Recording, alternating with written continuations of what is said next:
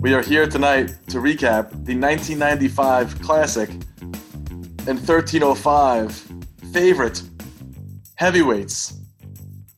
Available on Disney Plus and wherever you stream. Episode 4. Do it to it, Lars.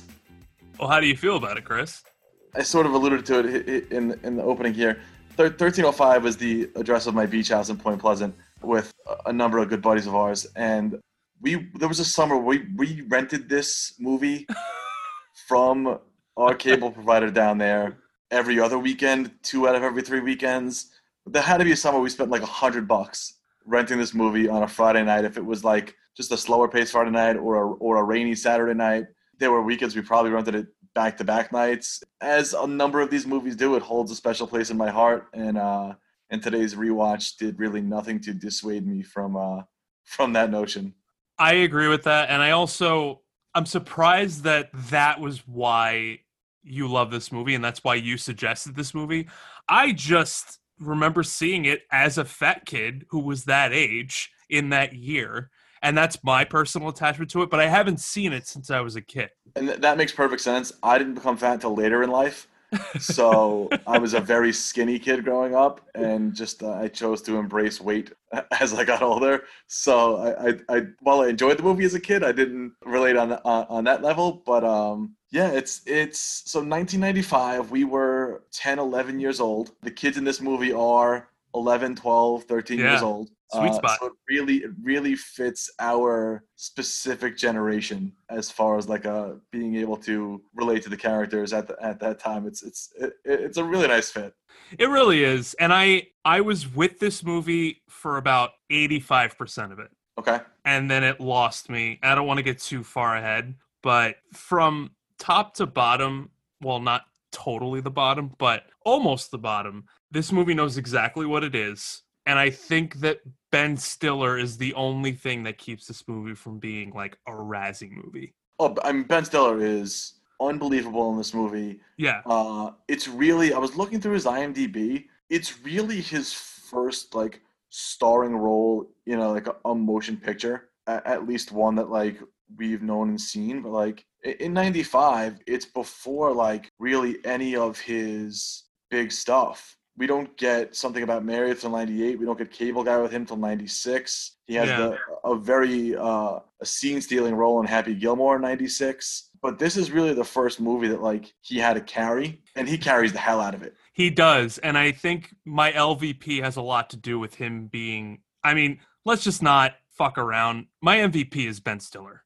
Oh, it's oh, not jumping, even. We're just, it, jumping to, we're just jumping way ahead to the. Oh, we are jumping way ahead, but I mean, come on. I will. We will reiterate this later on, but this is Mariano it's, Rivera, it's, listen, first ballot Hall of Fame. It's his movie through and through. I, I will submit other nominees as we uh, yes uh, as we get there, but uh, I guess let let's start with some facts as we uh, as we tend to do here. Heavyweights, a Rotten Tomato score of twenty nine percent. Bullshit. An audience score of seventy seven percent so once again, the audience has a much better idea what this movie is than than the critics. A lot of that is sample size. I think there's only seven critics who chose to review this movie for Rotten Tomatoes.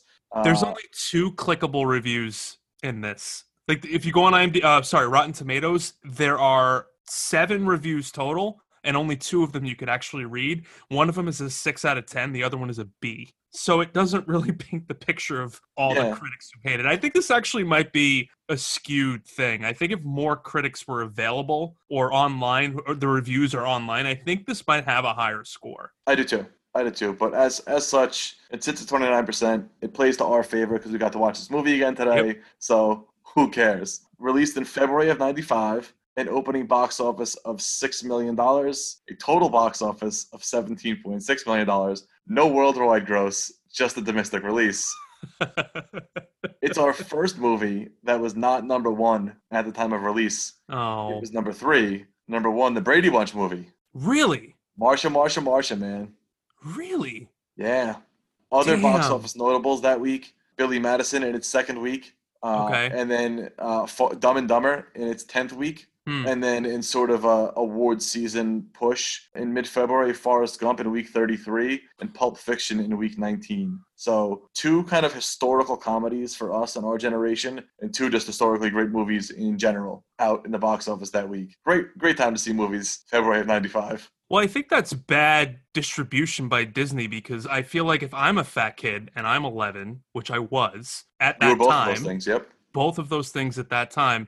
When I'm in summer, I want to see a summer movie about fat kids. When I'm in February, I feel like it's not on my radar. I agree with you completely. It's why we're we're doing this movie in the summertime because to us it's a summer movie. Releasing it in February doesn't make a whole lot of sense. It's a July release. It's a or like right when school like right when school lets out. It's got to be like the weekend after. Maybe they, maybe they didn't want to overlap with kids being at camp, but like I feel like it's a, it would have been a home run in the summertime. Absolutely. And the old Walt Disney intro gave me chills. Yeah. So, okay, so we're 0 for 4 on movies that I don't have to pay for. I've had to Oh, pay for every sing- Plus? No, I don't. So I had to pay for every single movie that we've done. So Mm. I didn't I don't have Disney Plus, so I didn't realize that it was like gonna be the old, you know, I don't even know what the sound is. But I got I, I got I got all nostalgic. Got a little nostalgic there. that that that opening is is instant nostalgia for every Disney movie we, we watched growing up. This is one of the first movies I looked for when Disney Plus came out, and like I actually like posted on Instagram like, yes, it's here, like free heavyweights for all again because we paid in excess of a hundred dollars over a summer to uh to rent this movie. So uh it's it's nice to at least you know get it comped for uh for the rest of all time for me. Uh, Well, see, I know those. I know that group of guys, and they don't strike me as a bunch of like former fat kids. Uh, some are former, some are current. Um, some are both. They don't. they don't yeah. appear as card-carrying members of the former fat kid club like myself. At least, uh, at least on the inside, maybe the the lovers of food and food and film, and are uh, you know fat kids at heart. yeah, I, I I feel like I have so many. I, I I wrote more notes for this movie than I did for Man on Fire, which was a two and a half hour drama. Yeah, this this is like an hour forty. Man. Uh, pretty light movie, but yeah, I, I have a lot of notes as well. Me too. Just a couple a couple other facts to throw out there before we get into some categories. Besides Ben Stiller, it stars three members of the Mighty Ducks. Yeah. Kenan, Shaun Weiss, who played Goldberg, uh, and Aaron Schwartz, who's kind of the, the lead here. Jerry was Karp in, in the Mighty Ducks. So we've, we've got we've got three ducks flying flying back together here, and that's kind of one of the first things that jumped out at me. Really good cameo list. Yeah. Oh, Both there's Ben one. Stiller's parents Yes. As as the original owners of of Camp Hope. Jeffrey Tambor as Mhm. Jerry's dad. Phenomenal. Uh, really great and uh and a really really quick scene peter berg Oh, uh, acclaimed I'm director so and actor as just like uh, uh uh the the cafeteria chef just Uh-huh. slinging food I had to because I'm like, who the fuck is that? I know Yeah. that actor. I know that guy. And oh man, and he has a great line. He's like, yeah, he's dead. yep during that like telephone scene of like what what happened to uh i, I just want to keep calling him goldberg i i, I don't remember what his name is in the Ah. movie he's just always goldberg to me he's always Goldberg to me, and sadly, yeah, he's fallen on some tough times He has. Um, I haven't. I, so I didn't know that this was an Apatow movie until I heard Apatow on a podcast a few weeks ago, and that kind of changed my hype for it. Mhm. I was. Yeah, I was excited because I remember this movie. I'm like, yeah, it'd be cool and nostalgic. But I'm like, oh shit, now I get to see an Apatow movie when Apatow was before Freaks and Geeks, when he was getting his, you know, feet wet. making his bones Yeah, and then I see in the credits that Kenan Thompson is in it, and I wrote Kenan in my notes, and then I wrote about 145 exclamation points because you and I love Kenan Thompson. We, we love Kenan. His first scene in this movie is fantastic when he approaches Yeah. Jerry on the plane. Im- immediately Yeah, awesome. I have a big recasting. I think Kenan should have either Kenan or um, Goldberg should have been the leads in this movie. I feel like what kind of kills this movie a little bit is I don't know who the lead kid is. Like I we we see we meet him and his family in the beginning and it is established that he is the lead kid. But once he's dropped into the camp, I don't he doesn't feel like the lead to me at any point in the movie after that. Yeah, not not not as much as because I guess we kind of know where their careers go from there. So like we're we're Yeah. drawn towards Kenan now having been on Yeah. television for the past 25 years for us. I'm just now quickly looking at Apatow's IMDb. This is his first feature film writing credit. Yeah. some TV movies, a lot of TV writing credits prior to this, but this is his first feature film credit, which is kind of crazy, and his his first entrance into our list here.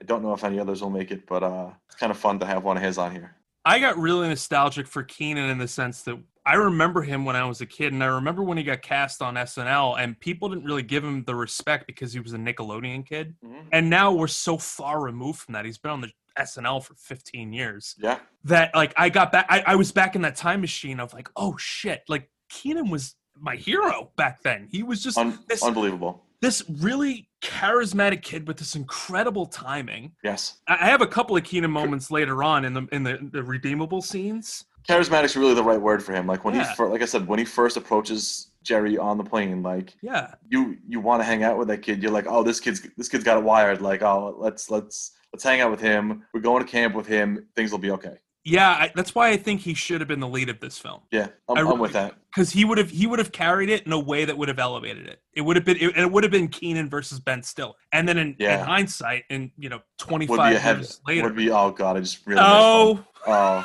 that was not even on, that was not even on purpose. But boy, did that did that oh, like, guess work. I kind of cringed at myself. Most cringeworthy, me. you.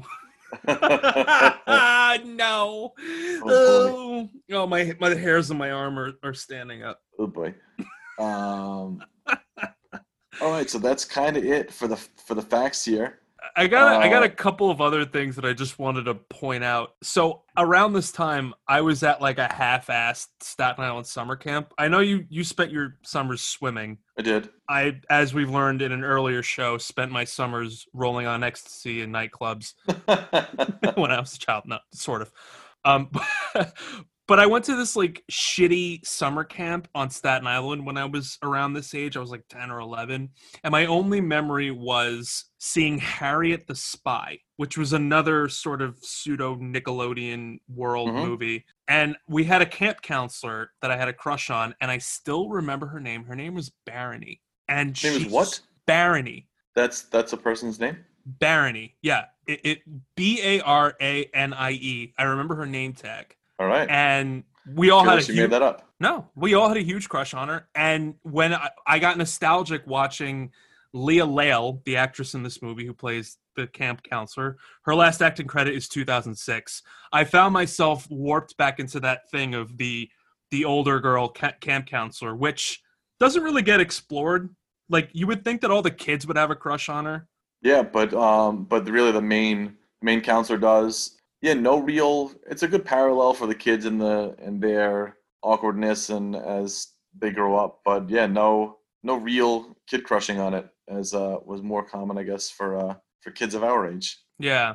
And one more thing, Jerry Stiller, I feel like I don't know him not looking like that. I, I don't know what he looks like outside of the way he is in this movie. Like I feel like he came out of the womb as Mr. Costanza. And that's just how he was until he passed away recently. Yeah. other other I guess quick notes I have written down. It's our second straight appearance for Allen Covert. yep. And a movie Back- directed by Steven Brill.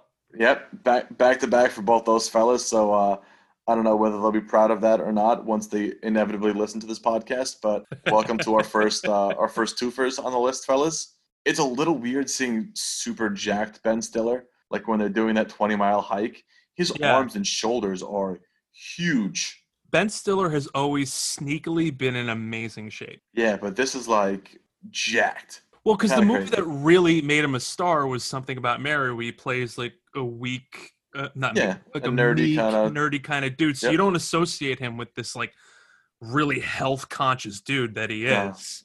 And in this movie, it's front and center. I think he comes back to it too in Dodgeball, which I feel like this is the we're trying out the Dodgeball jokes. That and like it's it's it's White Goodman before White Goodman, 100. percent Yeah, And ironically, like right right now on on my TV, HBO two has Dodgeball on, and I'm I'm looking at it in the background right now. It's such a weird because I mentioned it to Jamie when we watched it tonight that it, it feels like a a White Goodman predecessor, and Yeah. uh and an hour later it's on TV. It's my TV's listening to me, and it's disturbing. so we did Mr. Deeds last week. My next impulse was to watch Happy Gilmore. I think my next movie is going to be Dodgeball. You should do it. because of this. One other um one other really good thing. The kid that loads the tree stump with all the treats and all Uh-huh. the food. Do you remember those McDonald's commercials with all those kids hanging out at McDonald's from like the early 90s? A little bit. I remember a lot of commercials too. It's it's it's vague to me. Not the Burger King don't be a herb one, but there was there was a McDonald's commercial that it was just a bunch of kids just hanging out talking at McDonald's and it was they were so cool to me for some reason. But there was just a bunch of kids just hanging out eating french fries. I'm like that's a life that I want as a little I mean, yeah, it's a life all of us wanted Yeah. just to hang out, eat McDonald's growing up. But the kid, who- the blonde kid with the spiky hair, who doesn't really have any lines, but he was in. Oh, he's in it towards the end. He's not. Yeah, he's not in it a lot. Yeah. but he's part of like tying tying them up at the end and uh, Right. really getting in Lars's face. Yes, That kid. he he barely says a word, but he was like the central figure in those commercials. If anybody listening to this knows what I'm talking about, please reach out to me because I had such a visceral memory of craving McDonald's as like an eight year old fatso. Watch. I was trying. I was trying to place him during the uh, during that scene, and uh, and that makes sense. That's the only thing I could remember him from. I thought for a second I thought it was Kevin McAllister's brother, but it's not. But I, No. I feel like you could see how those two can get confused. I can. They're they're of the same. Uh, their jib is cut the same. One last thing, the guy who plays Tim, the the skinnier camp counselor, is Yeah. Paul Feig, co-creator of Freaks and Geeks, director of Bridesmaids and the Ghostbusters reboot, Oh wow, and a lot of Melissa McCarthy movies. A lot. He's just been a. he's a big that guy. Like his face is very familiar. Yeah. Like you've seen him in a lot of things. Like he's he's a big comedy movie. That guy. Yeah, he was he was really the driving force behind Freaks and Geeks. I know Apatow gets the credit, but he was really the guy that that, that was like the head of that show. Categories? Let's do it. Most cringeworthy. I got a couple. Start us off. Islanders fan, huh? Team of the future. Yeah. Nope. No. And I, I had a similar moment yesterday. I, I, I went food shopping on Staten Island to uh, a Staten Island classic place, Top Tomato. Oh, yeah. and I- I'm there in a oh Saturday, sorry. Oh, yesterday was Saturday. Never mind. Anyway, I'm there in my Rangers t-shirt because the Rangers played in the playoffs yesterday afternoon. And a guy sees me. He's like, "Oh, you ready for the noon start?" And I assumed he was a Rangers fan. I'm like, "Oh yeah, man, let's go." He's like, "Well, I'm an Islanders fan." And I just like I audibly groaned like through my mask in the parking lot. Just went, "Oh." and just unlocked my car, got in it, and drove away. Like, didn't wish him luck. Didn't say like, you know, see you later, buddy. Thanks for the well wishes. Just groaned, got in my car, and got the hell out of there. No bueno. Fuck the Islanders. Fuck the Islanders. I don't I don't care about hockey, but fuck the Islanders. Yeah. So team of the future, not so much. No. Uh, I sort of wish the T-shirt was the uh, the Long John Fisherman logo Mm. for the Islanders, but it's their their classic, more traditional logo. My my first one, and it's a scene I like when uh when Goldberg yells out campers download and they all like unpack all their like contraband treats Oh and my God. and stuff. The British kid sneaks in the, all the melted stuff and like the, the another kid just takes his hand, wipes a bunch of food off of his stomach and licks his hand like ugh gross gross gross gross I had that scene too. Wait, uh, hold on one second.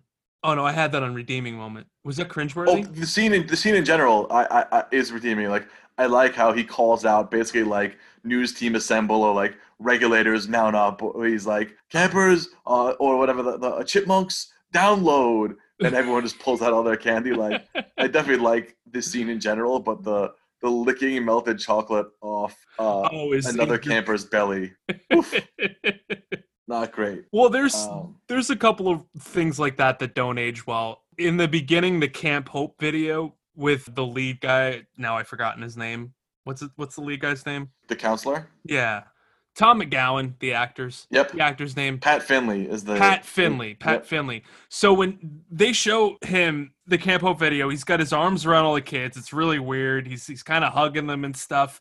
And then he throws a kid across the lake, and they freeze frame, and a child's full ass is hanging out Yes. in the full- freeze frame. Full, full set of butt cheeks. It's not. It's not a crack. It's nothing. It is a full blown it's- buttocks it's- of a it's full- child. it's a full butt. wow, Yeah, it's a Disney movie. Yeah. Not age Full kid's well. butt. Yep. Nope.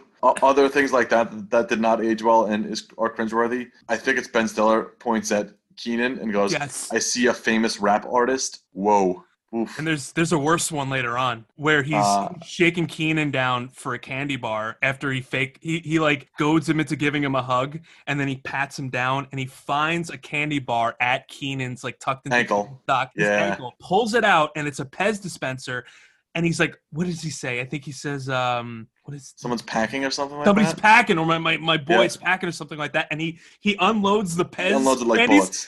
and the they make bullet sound effects Yes. as they hit the floor. Yes. Oh my god. Not treating Kenan fairly. Uh, No. In, in those two scenes at all. Oh my god. One thing too, what's it like for these kid actors to spend a summer doing a film where every day you're hearing jokes about how fat you are? Like what I was already self-conscious and sensitive and I had low self-esteem at that age uh, because of my weight. If I were on a movie set and every day I had Ben Stiller screaming fatty and all that stuff in my face, I think it might fuck me up in the long term as you kind of see with some with at least one of these actors. I guess it growing up- depends on what your price is, kind of like anything else in life. Like if you're 11 and you're getting paid to go on an actual like summer vacation with some other actors you've been in a movie with and are, or potentially your buddies, and really just like hang out at a lake and a camp, and instead of like your parents paying to send you away, like you're getting a paycheck for this shit, and you're in a movie and you get to tell all your friends at home, like, cool, check out this movie I'm in next February. I don't know, man. I It's a trade-off. It's it's depends It on what, what what your price for shame, I guess, is. well, my price for shame. Hmm. Um, uh, next question. a couple, yeah, a couple other things. I, I I like the dance scene in general. Like it becomes a redeeming scene, but two two lines in that really made me cringe a little bit. Uh, I think as Paul Paul Feig said, it's called Boogie Fever. Catch it. Oh, is such yeah. like a, a goofy, nerdy line. And then whichever camper is there in a Les Mis t-shirt and beret. I wrote that as a redeemable moment because I Oh, love that. I love oh, that like a- kid.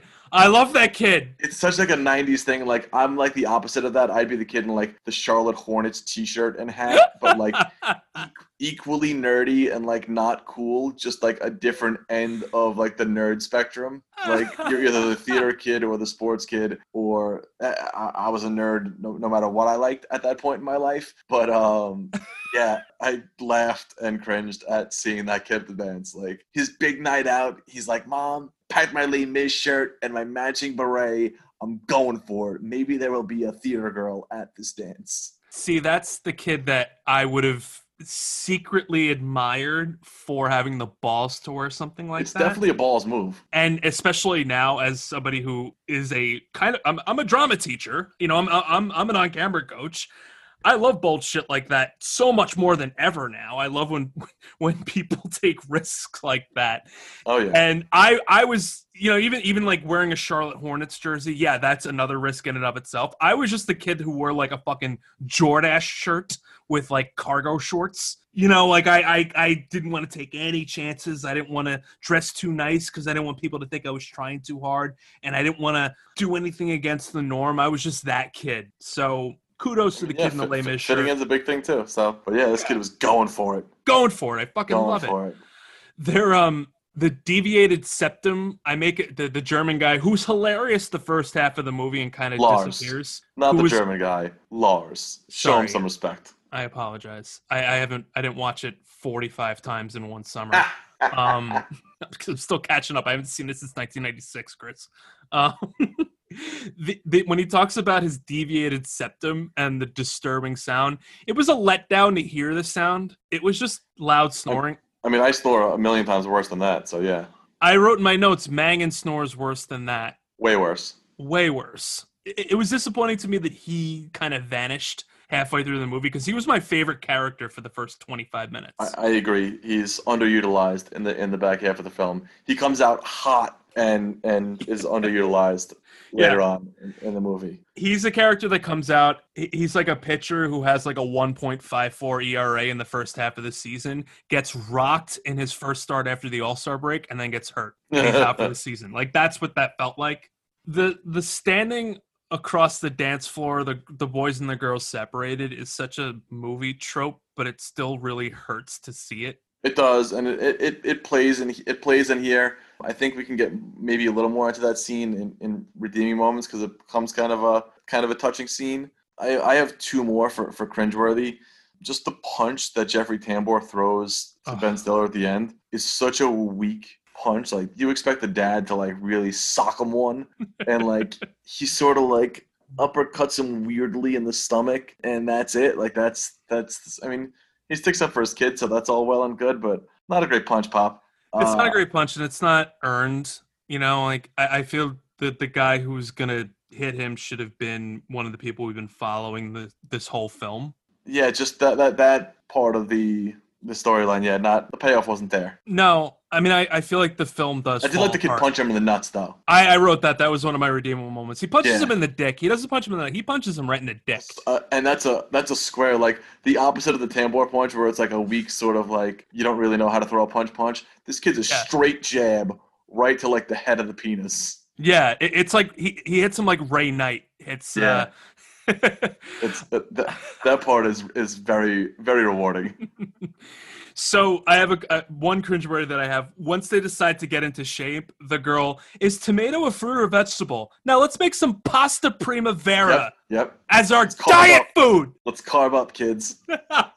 Patties. Oh, that and and the last one, kind of to circle back around to the uh, the problematic stuff with Kenan. The Apache games, oh my god, super problematic. really Uh, problematic. in full headdresses and Native American attire, going against the Greeks. Uh, which I get, I get the supposed like Olympic tie-in to like the Greeks and like competition in that in that end, but there's real no historical uh, match off ma- matchup between the Greeks and the Native Americans uh, Yeah. anywhere in recorded in recorded history.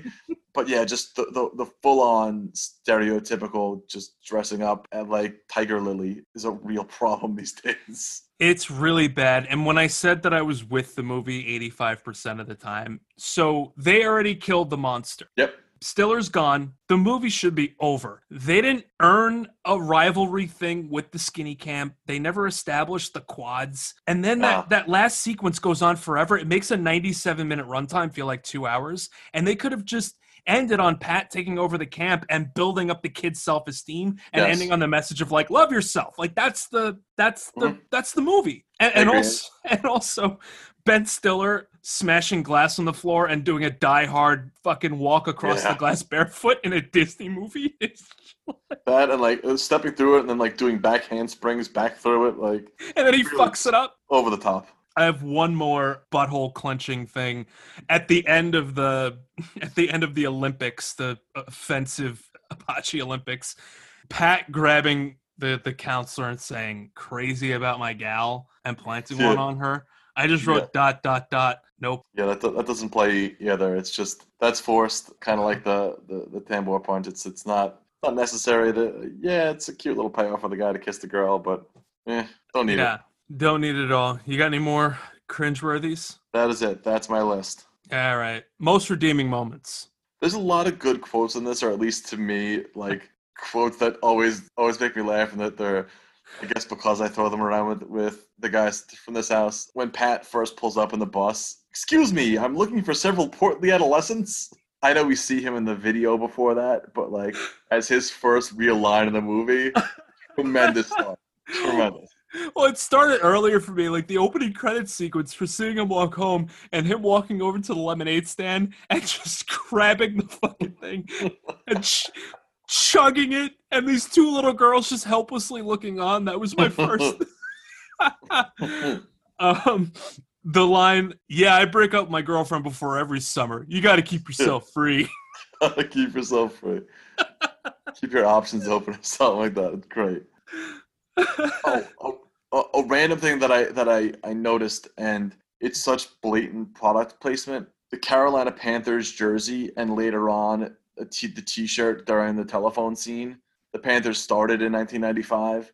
It's a very Oh. obvious payoff to like get the kids talking about the Carolina Panthers. I'm just surprised there wasn't a Jacksonville Jaguar shirt in the fucking movie too. Oh, I, I didn't catch it. I saw the Panthers jer- uh, shirt, but I didn't I didn't associate Panthers the number Panthers. 95 because it was like they probably were just announced and we're like, we got to get a jersey into a Disney movie so all the kids talk about the Panthers. The Goldberg to Kenan, the new nurse is very attractive. This pleases me.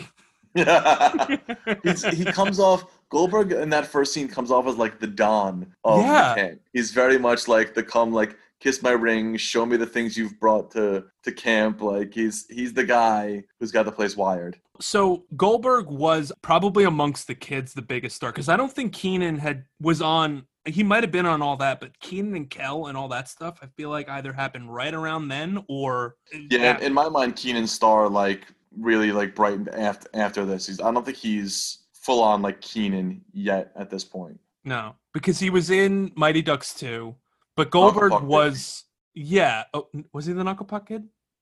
No, I think he is. No, because the kid from the Sandlot was the fast one who couldn't stop. Couldn't stop Then uh, the other guy, there was the one who could fight the Bash Brothers. the Bash Brothers. I'm And then- pretty sure he's and then there was there was Julie, the goalie, and then Danny Tamberelli. kid. from yeah, he's the PvP. Knucklepuck kid. All right, okay, all right, cool. Wow, we just rattled those off. I still we got to do the Mighty Ducks soon. Yeah. Okay, so this is only the second thing he was ever in. He was in D2, then this, then D3. Kenan and Kel started in 96, so this is 95. He, he gets Yeah, Kenan and Kel right after this. He's been in all that from 94, so like he's he's a cast member on all that, but hasn't really like planted his flag no. uh, until 96. So Goldberg is the marquee of the kids Of in the the, kids, camp. I agree. And I read some IMDb trivia, and one of them said that he didn't want to be in this movie, but he was told that he couldn't be in Mighty Ducks 3 if he didn't appear in this movie. Wow. Which kind of A of real strong arming. a real strong arming, and also like you wonder why certain kids don't, child stars don't pan out Yeah, and have rough lives. It's because of shit like that. because they get bullied into a movie about bullying. Right. They get bullied into like uh, why wouldn't I want to enjoy my summer and not be in a movie where everybody calls me fat for 2 months? Fuck me. The candy smuggling scene. yeah, the, the, It, it's Chipmunks my god, download. hilarious. The Jerry Stiller saying that we're gonna close the or we're not owning the camp anymore, walks away and then runs back to the microphone and says, "Never let anyone sign your checks." a, ve- a very good Jerry Stiller moment there. oh my god. It's funny to me that he plays that role in this instead of later on when Ben Stiller has a father character in the movie played by himself. That was hilarious. That was very much a '90s thing, though. You had comedians like Mike Myers and So I Married an Axe Murderer and all the Oh, Austin Powers great one. movies, and, and uh, you know Eddie Murphy, Mhm. Nutty Professor. Like that Yeah, was very much a multiple '90s. roles, Very much. family members as multiple roles. Yeah, Um, for sure. uh, other quotes in, in- included in that Chipmunks download scene. Come over here, get these salamis off my back. Made me laugh. Which uh, ties into the line later on of Stellar. Oh look, deli meat. That, that's written down to look deli meat. When I said before how hot Lars comes out into the movie, the weigh-in scene for him is one of the greatest scenes of the movie when he's first weighing all the kids and and and like getting them like lined up in camp. Hmm, very fat I see. and then, congratulations, Mr. Sims. You are the fattest boy in camp. Well, that was for me. It was him, the buddy system scene. Oh, but Buddy. That's just great editing. That's just great energy. This this, But- this movie comes out hot. It does. Uh, and just just to put a, a quick ball on this, if Mike Sabs ever listens to this, congratulations, you are still the fattest boy in camp. Yeah, you are. Mike Sabatini and I probably had the same body until we were in eighth grade, and if you saw me next to him now, you would not. Yeah, then then he grew a foot and played Division two college football Yeah, no, I don't look like I don't look like him anymore. or Anyway. Division one double A, whatever coward division it was. Anyhow, nobody's seen more butts than you, Uncle Tony. In the in the Seymour Butts in, uh, part of the interrogation, that That was gets Goldberg thrown out of camp. that was a fringe cringeworthy only because I feel like that that was kind of a ripoff of Bart Simpson calling Moe's, It was, but, but it, still made me laugh. That that if it was just the Seymour butt stroke, uh, yeah. But when he hits him with that punchline, no one's seen more butts than you. Oh my god. Oh god. Uh, and then my, my my last great great quote here is uh, the one I teased us with. Lunch has been canceled today due to lack of hustle. Brilliant. It's such a Really good. every everything he does at the um at the announcer place, whatever it is, Yeah, is so the, funny. like the intercom. Yeah, Yeah, I was watching this with Hannah, and right away, like the second Kenan had like his first scene, she just looked at me. She was like, "God damn it, Kenan was a fucking star even then." it was. And another perfect example outside of the opening scenes and all that stuff, when he does the little hip check with the baseball bat to the catcher during the softball scene, the I didn't do that, I don't know what just happened, do do do do do look that he has is something that I think even polished adult comedians wouldn't be able to pull off. yeah, no, he's he's He's so else. good. He's so good even then. And at that time, he's holy shit. He was 17 then. Wow. He was born. Kenan's born in 78. He's 42 now? He's 42 now. I would have guessed that he was like maybe like 13 or 14, like a little older than you know the the kid he's Yeah. playing. But he was almost fucking 20 when he did Good Burger. I eat success for breakfast with skim milk. Chip milk. Of course you do. we mentioned it before with Peter Berg, the chef smoking grits. Yeah, Yeah, that whole telephone scene is great. a very good scene. The platoon music letter montage to his grandmother is is really funny. The kids chasing the cow around the field. oh, Get those poor hungry kids. Get back here. Oh my god. So, okay, I went to a wedding a couple years ago with Hannah's family out in the Midwest, and I said, "Oh, that guy stinks." Or this stinks. I said, I said stinks in a derogatory way. And they thought it was the funniest thing ever. And they had never heard people say that before. And I'm wondering, and I've been watching Seinfeld, and in like 1990, they say that a lot on the show. Is it a New York thing? Or is it a coastal thing? it's hard for me to say yes or no just because I'm where I'm also from here. As far as it being really funny to them, there are some moments where a G-rated insult is just so hilarious. So like, sure, we could use profanity and like really like rip someone apart, but like just to say something so plain is like, "Oh, that guy stinks."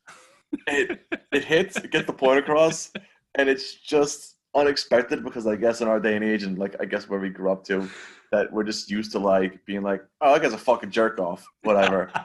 but to, to to like almost undersell it with a, a G-rated insult is really good. Like it's like, oh, he's a moron. yeah, yeah. Cuts.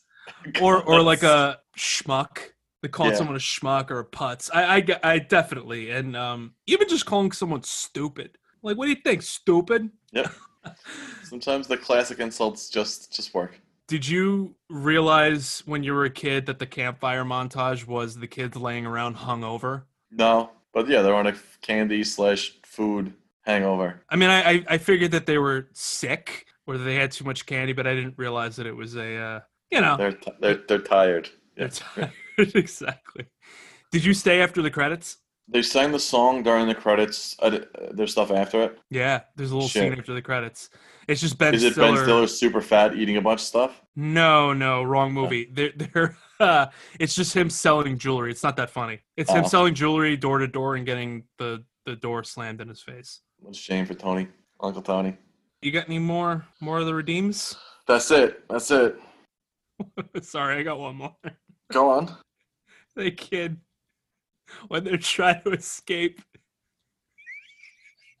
and he farts and then Stiller hears it from the other.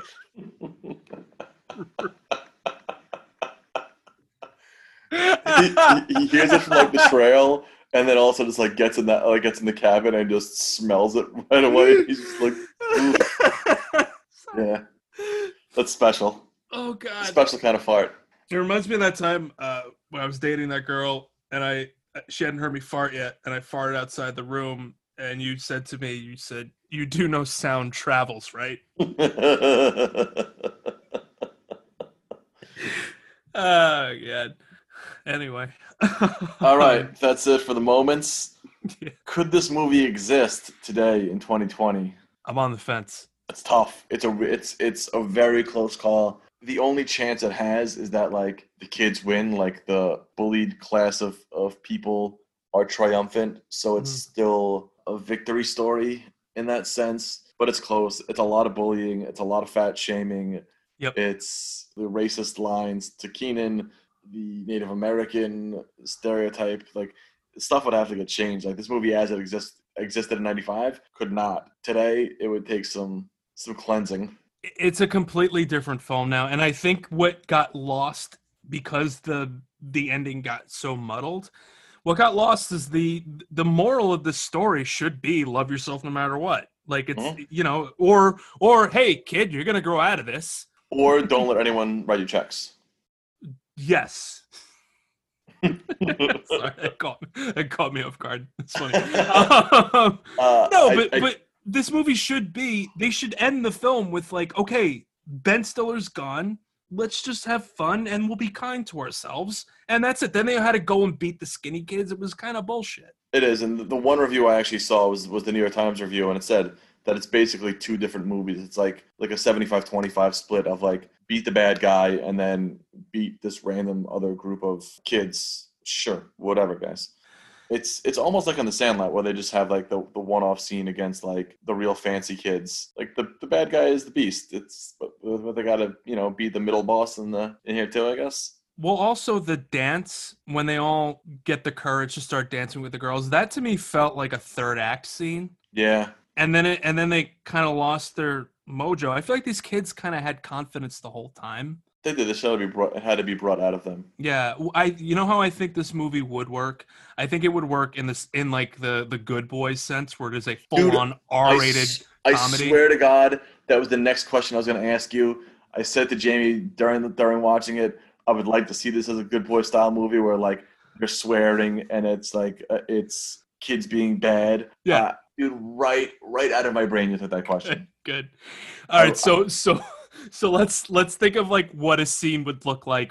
I don't even I don't even know. Let's let's pitch a I mean, it's scene it's, from the it's just R more rated. profane. Like instead of the Seymour Butts thing, like they're just really like cursing out Ben Yeah. Stiller. But it's it might be hard to pull off in that respect because like they show all the videos of how bad he was to them, and like they're just Yeah. being good kids to the Yeah. parents at the end. That montage at least is hard to pull off if they're like, "No, fuck you, Uncle Tony, eat my dick."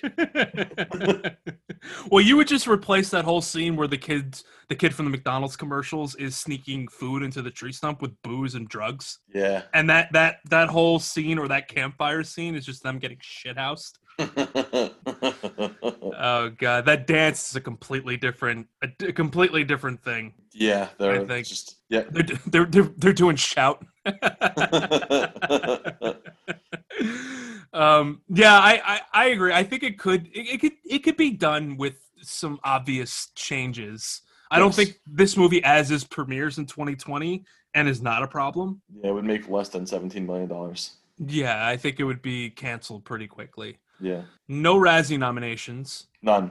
The Razzie that year dominated by Showgirls. Oh yeah, that makes sense. MVP? Do we have to do this? You, you said it before. We have to do it just just to give other nominees their fair shake.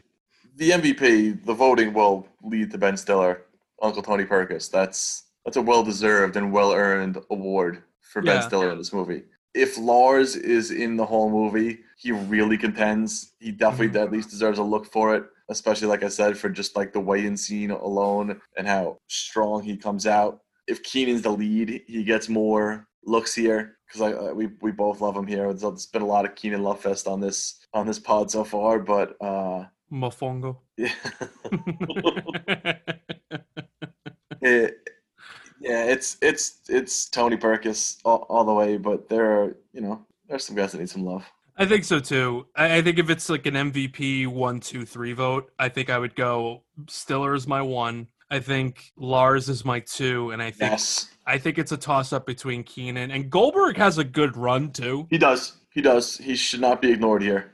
He absolutely shouldn't. He does a very good job with his role. Yeah, for sure. When All he right, comes so- back in and, and, and fakes his uh, his lobotomy, pretty good. LVP. I think the nurse. Oh, really? I think Nurse Julie kind of stinks. Well, she's not written well, as it's been a theme. Yeah, she's not Of- written well. I don't know. Like like we said, the the whole pasta salad as the health conscious person at the fat camp that's got some trouble. Uh, I struggled with LVP. There's no one in this in this movie that I really thought did really poorly. So it's it, it was a tough one for me. I have one and one only. Go on. Aaron Schwartz, who plays the lead. I think he holds the movie back. I don't give a shit about this kid. I looked at him on IMDb. He he doesn't look like he does there now. He's Oh, kind of like an action looking guy. Why? I showed I showed it to Jamie too, and I'm like, this is what the fat kid looks like now. And like, she almost fell off the couch. She was like, Yeah. what? But Uh, this he he has no presence. He doesn't really have any charisma. That's why like when you watch him with Kenan Thompson, you wish like oh fuck like their their blown opportunity was was Kenan. They had the kid right there, and that's why I think this movie kind of yearns for just one kid that we're kind of rooting for. We're rooting for all these kids, but I'm I did not root for this kid at all. No, the, the the leader of the kids should be should be stronger, or the the you know the, the lead of the kids should be stronger. I th- I think he's in that role because they want to draw the parallels between him and Pat Finley. Like he could grow up to be, or Pat Finley was him when he was little, and they have them kind of relate to each other. Like that's the that's the the yarn they're trying to weave there. But uh, yeah, I'd prefer, like I said, if if you switched out one of the two stronger child actors for him. So uh, that's a fair choice as uh as LVP. I also had everything that happens after Stiller leaves Mhm. is my LVP. Yeah, the the last fifteen minutes. They're they're pretty bad. Devil's Advocate. We don't really have a lot of critics to defend here. There's there's not a lot of not a lot written about this this motion picture. So I don't know what there is to defend, but uh, if they said the last fifteen minutes stinks, they were right. Yeah, and that's that's what I wrote there. And there's like no emotional core at all. It's just kind of a streamline of fat jokes, which it doesn't not a have lot of heart suf- to it. No, no, I think that's what's kind of missing here. And there isn't like a again, there isn't a sufficient climax or moral. I mean, the the, ending is really fucking bad. I don't know how that got through the cracks. It was like, you know, the, the rule one of screenwriting is like once the monster's dead, put a button on it, put a bow on it, credits. You know, I don't know how that whole ending got through. It's maybe it should like should be like a flash forward to like next year at the camp, like when they're back and like just having more fun and like yeah, there's there's there's a better way to do it. Personal tomato rating. kind of with the logic I've been using. I try and use the audience score as my litmus test. I obviously I kind of we're throwing out the uh, the tomato score here as as we're picking these movies. obviously, we, we like them more than the critics did in general. I still think I like it more than the average person. Hmm. So if they're at seventy seven, I'm at eighty two. Oh, really? Yeah, I like it. I like it more than most people. Mine was 74 until the ending, and then I bumped it down. It was 68. 68 is my final answer. All right. It's it's a 6.7 on IMDb, and I think that's where my my score lies. So it's a 68. I like your 74 better, but you know, whatever. What are you gonna do? Although Amazon on the Amazon screen, it's a Huh? 4.5 out of five with 1,385 reviews. Wow, So they're doing Nice. something right. it's 90 percent. I enjoyed myself. I, I thought obviously the problematic stuff held it back a little bit. I think I'm a little tougher on things than I should be for the purpose of this podcast. Well, the, pro- the problematic stuff, especially just given like the climate we're in now, we definitely have to call that stuff out. Yeah. Um, and the stuff in this is just flat out bad. Like even Oh, if we weren't living in this time, like it's just bad. The couple of Kenan scenes are are, they're are horrible. just. I feel for him there as Yeah. a 17 year old playing an 11 year old being racially profiled. I wonder if he's Um, spoken about that before. I wonder if he's he's addressed that. I don't know. I'm curious about that as well. Yeah, because that that was shocking. Mhm. A future rap star. Oh my god. Yeah, 68 final answer. I right. had fun. It was a good way to spend an hour and a half. My girlfriend and I, we had a lot of good laughs, but ultimately I, I see I see some devil's advocate stuff. All right, Chris, you got any more uh, got any final thoughts? I do not. You have any uh, any other questions for me here? Oh, I don't know. I we both think- kind of had the same. Our, our, our random question was kind of the R-rated comedy one, I guess. Next week, we go to Never Never Land. Oh, you just you just went right ahead. You just went for it, huh? There you are, Peter.